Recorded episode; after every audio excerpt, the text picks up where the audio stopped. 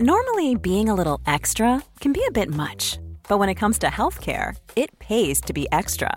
And United Healthcare makes it easy with Health Protector Guard fixed indemnity insurance plans. Underwritten by Golden Rule Insurance Company, they supplement your primary plan, helping you manage out of pocket costs without the usual requirements and restrictions like deductibles and enrollment periods. So when it comes to covering your medical bills, you can feel good about being a little extra. Visit uh1.com to find the Health Protector Guard plan for you. Today we have a crazy story of revenge trashing another person's apartment. We'll get into that in a bit, but first, Mary, the sly partner. I don't think couples these days have any idea what the statement being together for better or worse, in richer or poorer, and till death do us part means. And by couples of these days, invariably referring to my very own situation with my partner. My partner and I have been married, not particularly happily, but at least to a really considerable level or extent, and I can say with almost certainty that we have never for once had the idea of divorce, or being even remotely unfaithful, pop up in any of our conversations or arguments therein. However, after a certain incident had occurred, which was all in the matter of speaking, a simple misunderstanding, which I most definitely needed her assistance and support, I couldn't get it, as this was the one moment that really determined my fate right then and there. My partner had always been there for me through thick and thin, and she was the one person that basically ruined my entire life. And after a while had passed, she had ultimately made her return to get apparently what she assumed to be hers. But I wasn't having that.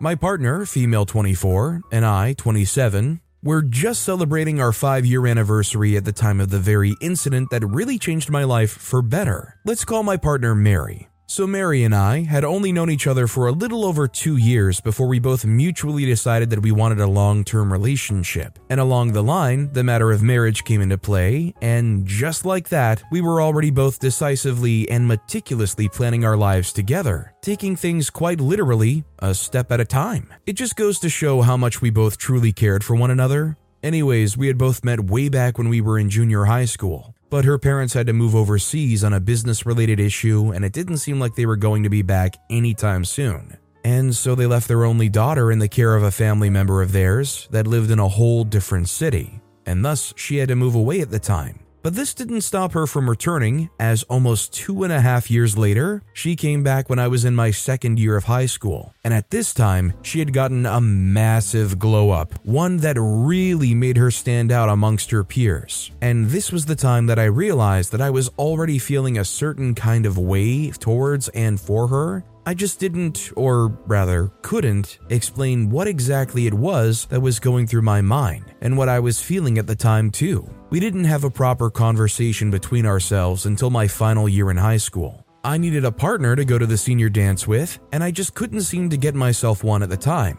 And I'd already come to the conclusion that she most definitely had a partner for the dance, too. I couldn't bring myself to even ask her out. After expressing my concerns to my mother in the hopes of getting some form or manner of advice from her, she told me that sooner or later I was going to have to talk to her before the senior year runs out, as I might not have the opportunity to do so again for quite a while, and I might end up regretting my decision. Some of the other things she said to me really got me thinking, and one way or the other, I just had to summon up the courage to talk to her. One day, right after the end of the day had been announced, I decided it was time. I silently shut off all other thoughts running in my head and I decided to engage in a conversation.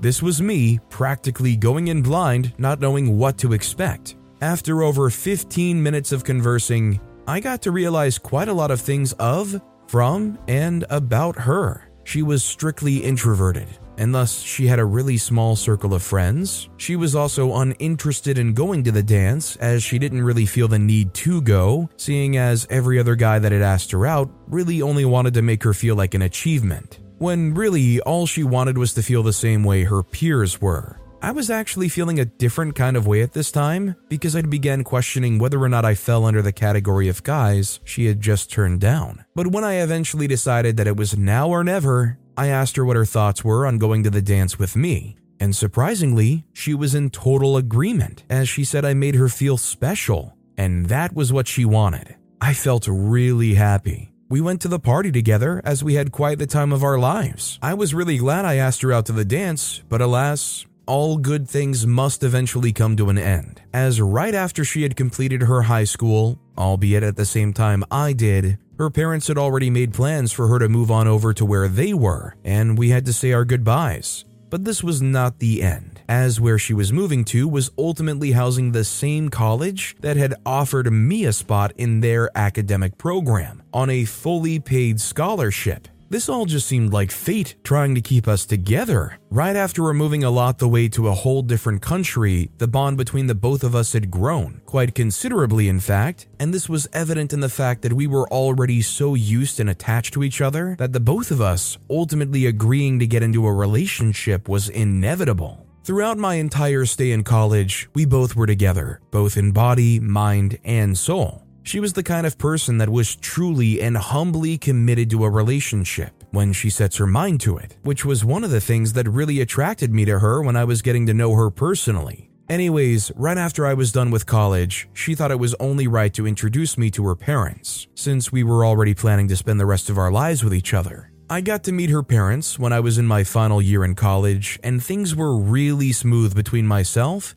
and both her parents. I would have done the same for her. Other only reason being the distance between myself and my parents at the time was quite literally a whole country. But right after meeting her parents and eventually getting their seal of approval, I was sure at some point that my future with her was finalized. The only thing that was left was to just to actually get married at that point in time, and it was something that I'd been planning and working towards for quite a while. It didn't take too long, anyways, as I was able to eventually financially make a name for myself. And when I was ultimately able and capable of taking care of my woman, our wedding date wasn't too far out anymore, and within a matter of a few months, we were already both happily married. And after a whole year or two, things were seeming like they were going to be that way all our lives. But I guess terrible situations that were meant to literally test us tends to bring out our true nature. We began having a few problems along the line in our marriage, and sometimes things were seeming like they were at its climax. But the one thing I knew for a fact that we were both particularly good at was communication. As neither of us lacked at all in that aspect, we both knew what to say to each other, when to say it, and the manner in which to say it. However, the only area I had a problem with was trust, as over time I could tell that the trust she had in me as her partner was slowly but surely dwindling along with the passage of time. And every single effort I made to rectify this only seemed to make things worse, and this was the one problem I had with her. Ultimately, the final test came where I, alongside a colleague of mine, was accused of fraud and theft by the same company we worked for. After quite a while of back and forth arguments, we both just needed to bring someone who could vouch for us at the next disciplinary hearing, which was going to determine our fates. My colleague brought quite a number of people, but I only deemed it fit to bring along my partner, as she was the only one who could really stand in for me at the time after the organization had carried on with its own investigation on the matter. They found my colleague not guilty, but myself, on the other hand, after bringing my partner on the stand, she stood there and denied knowing me to the extent I had claimed, and she even went as far as saying she actually didn't fully trust me, as I always had this sketchy behavior and all. This was more than enough to convince the board and its members that perhaps I truly was as guilty as they had thought. And after quite a few back and forth arguments, I was ultimately given the option of paying bail, which would also include me forfeiting every single property I owned, which would in turn serve as a form of compensation on the side of the company, or to serve. Say hello to a new era of mental health care. Cerebral is here to help you achieve your mental wellness goals with professional therapy and medication management support. 100% online. You'll experience the all new Cerebral Way an innovative approach to mental wellness designed around you. You'll get a personalized treatment plan from a therapist, prescriber, or both in a safe and judgment free space. Your cerebral therapist or prescriber will outline a customized plan with clear milestones along the way so you can get to feeling your best. With Cerebral, you're not alone in your mental health journey. We're here to empower you to live a fulfilling life. So take that first step towards a brighter future and sign up today at cerebral.com slash podcast and use code ACasts to get 15% off your first month. Offer only valid on monthly plans. Other exclusions may apply. Offer ends July 31st, 2024. See site for details. Ryan Reynolds here from Mint Mobile. With the price of just about everything going up during inflation, we thought we'd bring our prices down. So to help us, we brought in a reverse auctioneer, which is apparently a thing.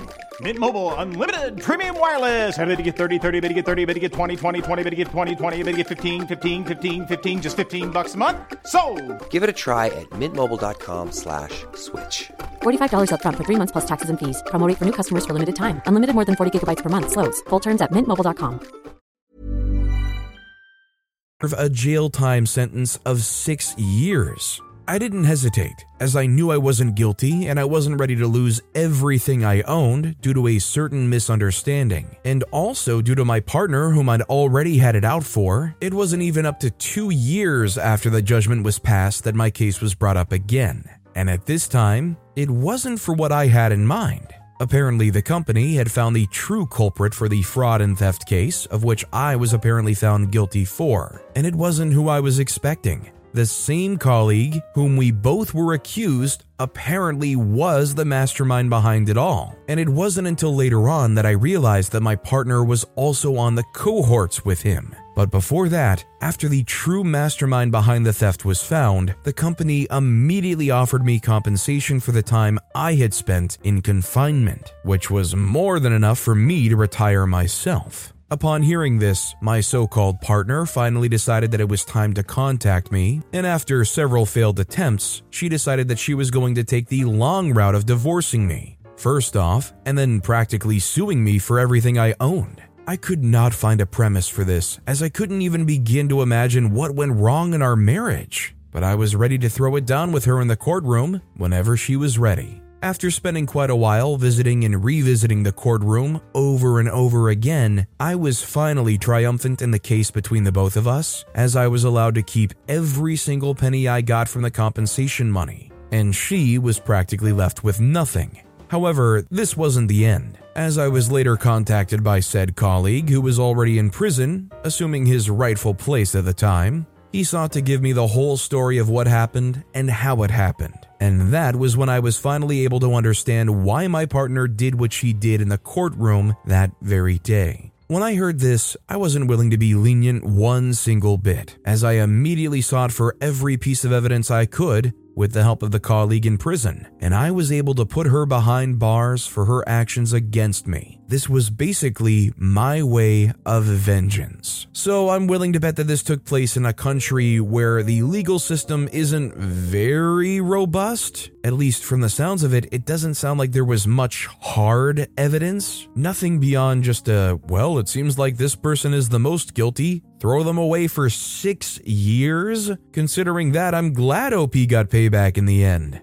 Our next story is Cheating ex trashes my apartment, so I crash his expensive car. The last guy I, 26 year old female, dated was the one who ruined the concept of love and relationships for me. Let's call him Jordan, 31 year old male. Jordan was the most selfish and manipulative human I've ever met. He knew his way with words and he was an expert in crafting them in a way that made you look stupid and turn every fight in his favor. I didn't really think about the concept of manipulating and gaslighting till I dated him, and it wasn't until I left the relationship that I realized what kind of crappy relationship I'd been in. I met Jordan at a music convention a few years ago. I had just graduated from college and I was still working as a journalist for a small magazine. My job that day was to go to the music convention and interview some artists, both the mainstream ones and upcoming ones. I went there with my coworker Caleb, and we were working on the project together. Being a small magazine, it was quite difficult to get interviews from mainstream artists. They were mostly busy with interviews from popular tabloids and TV stations. Even the underground ones didn't want to talk to us.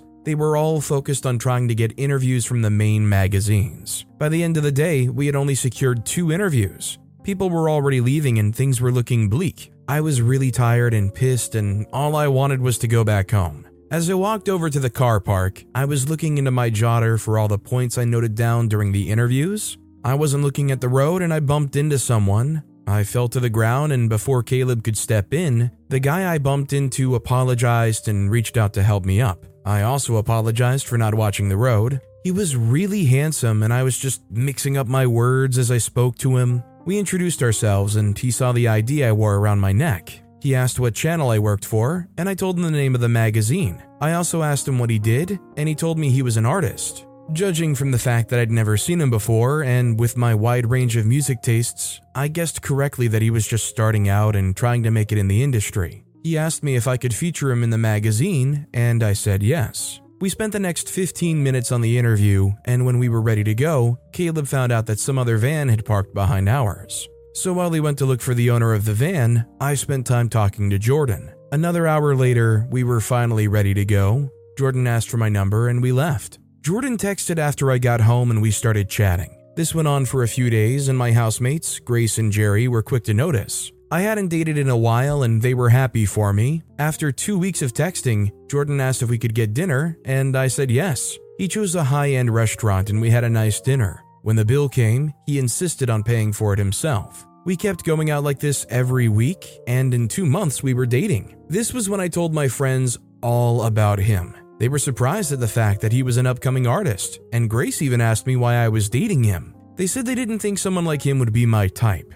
To be honest, I didn't know either. I'd always thought that my type was nerds, but Jordan was nothing like a nerd. They had their reservations about him, but I thought that it was because they hadn't met him. So I invited him over to our place to meet my friends. He came over the next Friday and met my friends. We all had a good time, and when he left, I asked them to give me the verdict. To my surprise, they thought even less of him than they did before. When I asked them why, they said it was obvious. He was childish and shallow and he bragged a lot, despite not having a lot of things to brag about.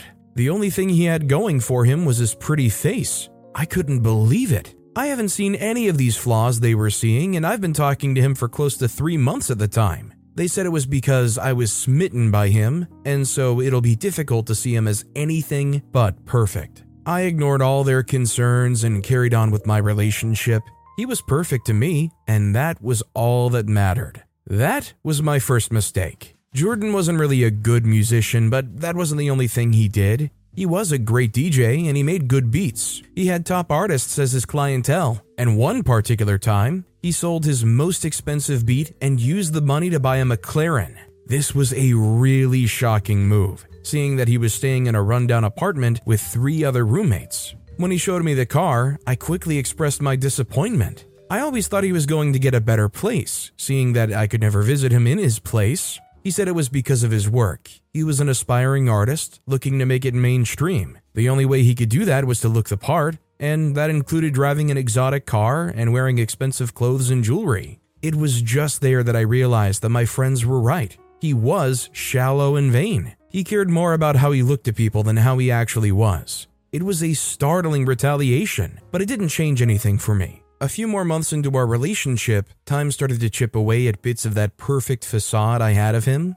I got to realize how petty and vindictive he was when we went out to a carnival and they wouldn't let us on a particular ride due to some valid concerns which I've forgotten now. But throughout our entire time at the carnival, he was sulking and wouldn't stop talking about how rude the ride manager was to him. At the end of the day, we were both thrown out of the carnival because he got caught trying to mess with the machines controlling the ride. But all these were manageable, right? I mean, we all have our flaws, even though some more than others, but I didn't see all his faults as a valid reason for leaving until he cheated, of course. I know the stereotype of artists always having multiple ladies, but I didn't think Jordan would be anything like that. He was so loving and kind, and that was why I didn't believe it when Grace told me that she saw Jordan at a party with some other girl. That night, Grace invited me to a beach party in town, but I had just gotten back from work, so I was tired and I decided to get some rest. I spoke to Jordan before I slept, and I confirmed that he was home and wasn't planning to step out. Imagine my surprise then when Grace came back and swore that Jordan was at the party. I told her it was impossible because I'd spoken to Jordan before I slept, and that she probably mistook him for someone else. After a long back and forth, she finally decided to drop it, but she warned me to be careful with him because she was sure of what she'd seen. Over the next few days, I started to notice Jordan exhibiting some strange behaviors too. He was always online, but it'll take him hours to read and reply to my texts. Whenever we were together, he always placed his phone on the table with the screen facing downwards. That was the classic behavior of someone who had something to hide. That was when I started to think that maybe Grace was onto something all along. So one night, I decided to confirm for myself. I invited him over and got him drunk. When he passed out, I used his face to unlock his phone. This was difficult because I had to pry his eyelids open. Eventually, it worked and I went through his chats. There, I discovered that Grace was right, and he was cheating on me with multiple girls, in fact. The next morning, when he woke up, I told him I knew, and then I kicked him out of the apartment. He tried to beg, of course, but I'm not the type to forgive cheaters. I hold myself to a higher standard than that. Jordan sent me over a million texts. At first, they were him begging me to take him back because it was a mistake, but eventually he switched up and started to blame me for everything. He said it was my fault he cheated, and it was because I always worked so much and I didn't have time for him. After a while, I blocked his number and deleted all traces of him from my life. But Jordan wasn't done with me. A month after our breakup, I received an emergency call from home. I was supposed to work on a story late into the night, but with their distress call, I had to get home at once. I reached my apartment and saw the most shocking thing. The entire place had been trashed. My room was turned upside down and all my expensive china collection had been destroyed. At first, I thought we were robbed, but when I looked closely, I realized that it wasn't a robbery at all. All my clothes were shredded, and my favorite vase was burnt. It was just too personal to be a robbery. Then Jerry remembered that we had a CCTV camera out in the hallway. We went there and checked it out. That was when I realized that it was Jordan. He had a face mask on and wore black clothes, but he was still wearing the pair of shoes I got for him on his birthday, and the tattoo on his arm was visible. Jerry wanted us to call the police, but I thought they would let him off too easily. He may deny being there, and because his face wasn't visible in the recording, they won't take it seriously. He could just argue that lots of people have the same tattoo that he does. Besides, if he said all that and they released him, then I wouldn't be able to carry out my revenge, because all eyes would be on me. So I convinced Grace and Jerry to take laws into our own hands. That was the only way to make Jordan pay for what he did. For the next few days, we staked out his house to get a grasp of his schedule. Then we got black outfits with ski masks, along with all the other materials we might need. We went to his apartment one Sunday and waited in the car till he pulled in at about 12 a.m. That was the normal time he got back home. We gave it another hour to make sure he hadn't slept and wasn't going anywhere again. Then we left the car and went to his garage. We found our way into the McLaren and pushed it out of the garage and into the street. Then we doused it in gas before setting it on fire. We left immediately the match was lit. We didn't have time to enjoy the carnage because we couldn't risk getting caught. The next day, the police came to ask me questions about the incident. As expected, Jordan went to the police and named me as a suspect, but when asked why, all he could say was that we'd broken up I played them all the threatening voicemails and texts he'd sent me over the past few months, and even presented them with the CCTV camera footage showing him breaking into our house and trashing the place. Then I said that he probably burnt his car himself so he could finally get me in trouble. By the end of the question, I was free to go. But Jordan, on the other hand, was held back for more questioning. Seeing that there was proof of previous vandalism, also I learned that Jordan didn't have insurance on the car, I expected it actually. All he used his money for was to show off. He had no plans for the future, and now it has come to bite him in the butt. I mean, I can't lie, I think I would just take the gamble that the police would actually hold this person accountable. I mean, I'm willing to bet his alibi probably wasn't very good, and there's literally no reason, especially with the tattoo and the shoes, to believe that any other person with that tattoo was committing that crime. I think OP was a little blinded with rage. This next story is Homophobic neighbor messes with my friends, so we trash her apartment. Personally, I, 31 year old female, believe that the world was not built to be a stagnant place. It's evolving on a daily basis. The norm as we know it today might not be what it is tomorrow, and we've seen this play out in our culture and traditions. There are some things that were not accepted 20 to 50 years ago that is now being accepted. As humans, we all have a finite amount of things we know and can comprehend. We can't claim to understand a person if we know nothing of their experiences and what makes them who they are. This is why I have a big problem with opinionated people. These are the ones that are quick to judge a matter they know nothing about. I might not agree with a person's way of life, but instead, I prefer to respect their choices. Some people can't even agree with this level of courtesy, and one such person is my neighbor, Mrs. K, 53 year old female. Before I moved into my new apartment, I'd been living with my parents after I was done with college. Before then, I had retained the two bedroom apartment I'd been staying in with my roommate while trying to get a job. My roommate Haley, 29 year old female, got an offer before me, and so she had to move to a different city to work. I couldn't keep up with paying the rent alone, and there wasn't a job around that I was remotely interested in, so I decided to go back till I got something. And then, one day, I checked my mail and got an invitation to come in for an interview in a city hours away from my parents' house. The interview was set for the morning, and there was no way in heck that I'd be able to make it in time to the office, no matter how early I woke up. So I decided to go a day before. I had some friends staying in the area, Jane and Susie. I met them in college and they've been together since freshman year. I gave them a call and they told me to come over, and so I did. The next day, I went for the interview, and to my surprise, they gave me the job. I have to say, I was so surprised when I got the job because, like I said, I've been putting out resumes, but I haven't gotten any replies. That was my first interview, and I just didn't expect that they'd pick me immediately. I hadn't even made plans for where I'd stay and all because I thought I'd have to go back home. But here they were, asking me to start immediately. I got back to Susie and Jane's apartment and told them the news. Then I called my parents and told them too. I wanted to get an apartment, but I couldn't ask my parents for the money, and I didn't want to get a loan for my friends. So instead, they told me to stay with them until I got enough money to move. In two months, I'd saved up enough money to get my own place, and so I did. I moved to an apartment complex that was even closer to work, and I went back to my parents' place to pack my stuff.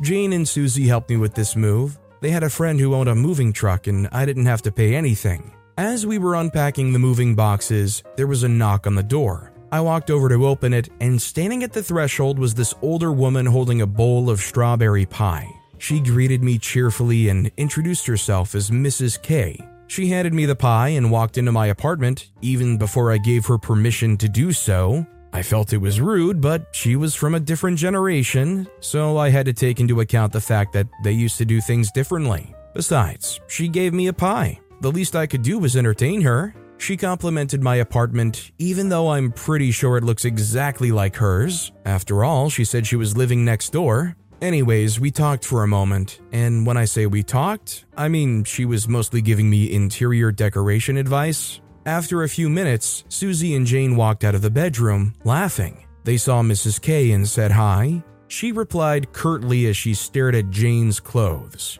Jane had always been on the more masculine side, and she liked to dress as such. After a while, Mrs. K asked how we all knew each other, and I told her we'd been friends since college. I knew exactly why she was asking, and so I answered that way because I wanted to be as vague as possible, but she wasn't relenting. She turned to Susie and asked if Jane was just her friend or her sister. Jane, who was oblivious of what was happening, told her Susie was her girlfriend. Mrs. K nodded, and without a word, she walked out of the house. After a moment, Jane asked if she had said anything wrong that annoyed the woman, but I told her not to worry about it. I didn't want to tell her that my new neighbor was homophobic. Besides, I hadn't confirmed myself, it was still a speculation. They left early the next day after helping me set up my apartment, and I went to work. When I got back in the evening, Mrs. K stopped me in the hallway. She asked me about my friends and asked if they were going to be living with me. When I told her no, she heaved a sigh of relief and said that it was great because she didn't want a bunch of lesbians living in the same building as her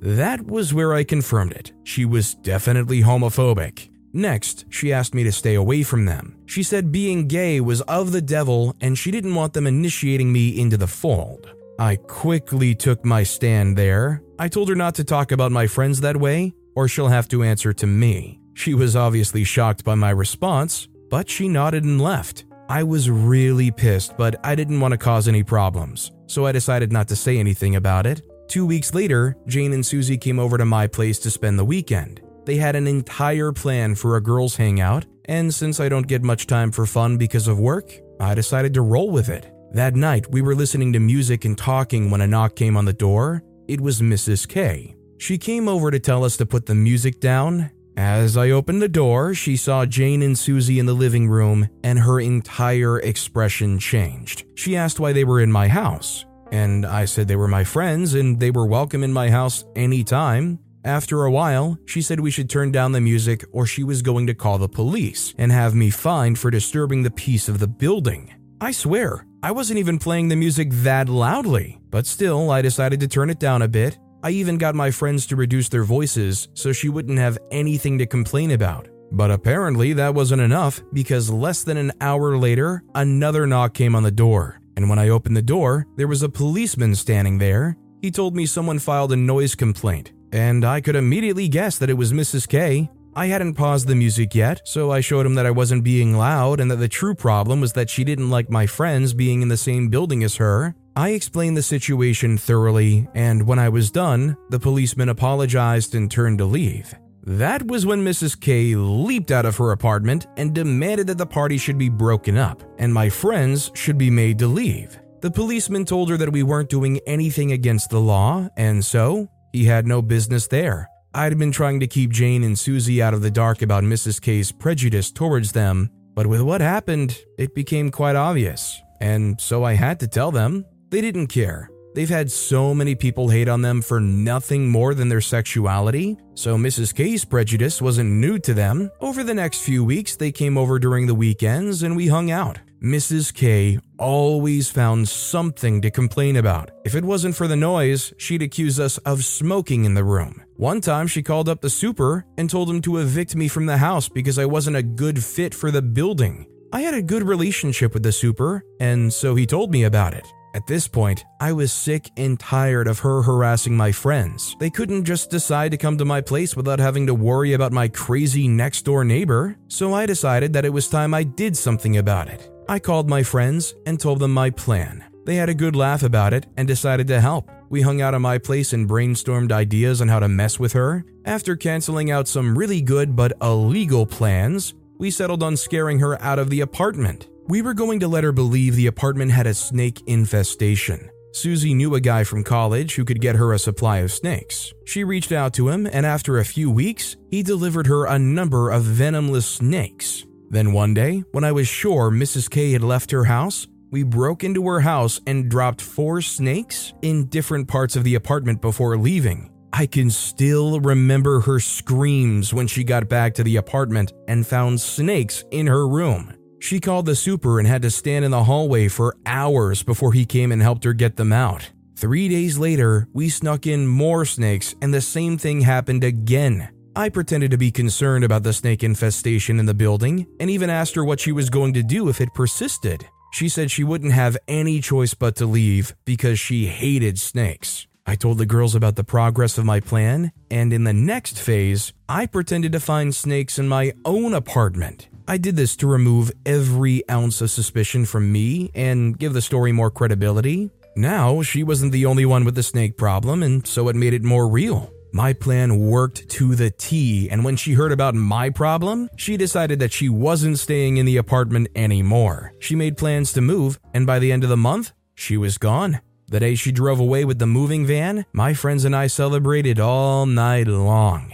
We even got a cake with the inscription, Good Riddance. That's a pretty elaborate plan. I just feel bad, if anything, for the snakes. I mean, what happened to them when they get removed? Do they even get removed alive? Who's the advocate here for the health and safety of the snakes? But with that being said, that's all the time we have for today. Now, if you want to hear another crazy revenge story, check out that video on the left. Or if you missed my latest video, check out that video on the right. That said, I'll see you all next time with some more stories.